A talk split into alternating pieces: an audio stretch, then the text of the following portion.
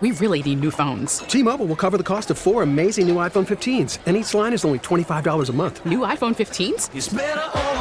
Only at T Mobile get four iPhone 15s on us and four lines for 25 bucks per line per month with eligible trade in when you switch. Minimum of four lines for $25 per line per month with auto pay discount using debit or bank account. $5 more per line without auto pay, plus taxes and fees. Phone fee at 24 monthly bill credits for all well qualified customers. Contact us before canceling account to continue bill credits or credit stop and balance on required finance agreement due. $35 per line connection charge apply. Ctmobile.com.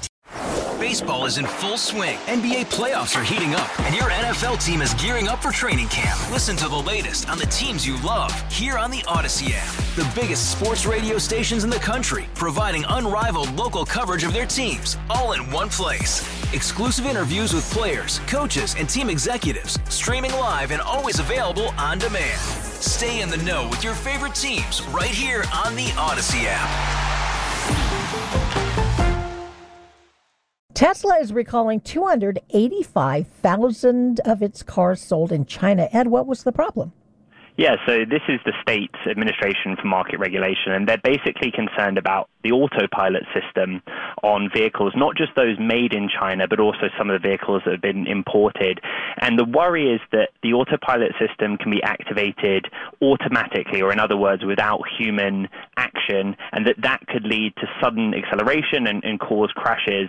And you remember the context here is that Tesla's kind of had a bit of a bad run in China. It's a really important market for them, but they've clashed a little with regulators and state officials who have been worried about some recent crashes that have happened there, but also about the data security of the vehicles. You know, for example, some local and state officials won't let their employees have a Tesla out of out of concern that there's too much data generated by the car. So it's kind of the latest example of a tension point that Tesla's going through with what is a really important market for its future. And after all that, shares are up today?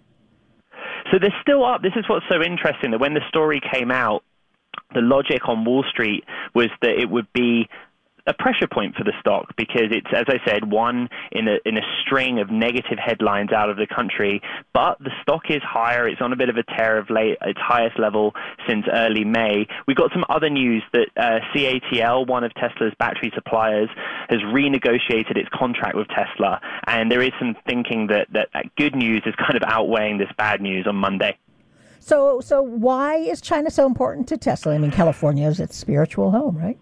That's exactly right. Well, they've done some really good work in China. They got their Shanghai plant up and running really quickly. Uh, EV adoption in China is much higher than it is in the United States, where only 3 to 4% of new cars in the States are actually genuine battery electric. So adoption is much greater there, meaning that there's just a bigger pool of potential buyers. However, there's just also more domestic players in China uh, that Tesla is competing against. And they just got the Model Y SUV. You may have seen it driving around the Bay Area. They've got it online in China. They started deliveries in January, and there was some real hope that this might help them with a new type of buyer in China. You know, traditionally the sedan is king in China, but that's kind of changing. And of course, pretty much every single China-built Model Y has been affected by this recall. But the good news is that the recall you, you said that they might need to roll into the shop, but it's kind of in in name only because uh, it seems like Tesla can fix this issue with over-the-air updates, a software fix,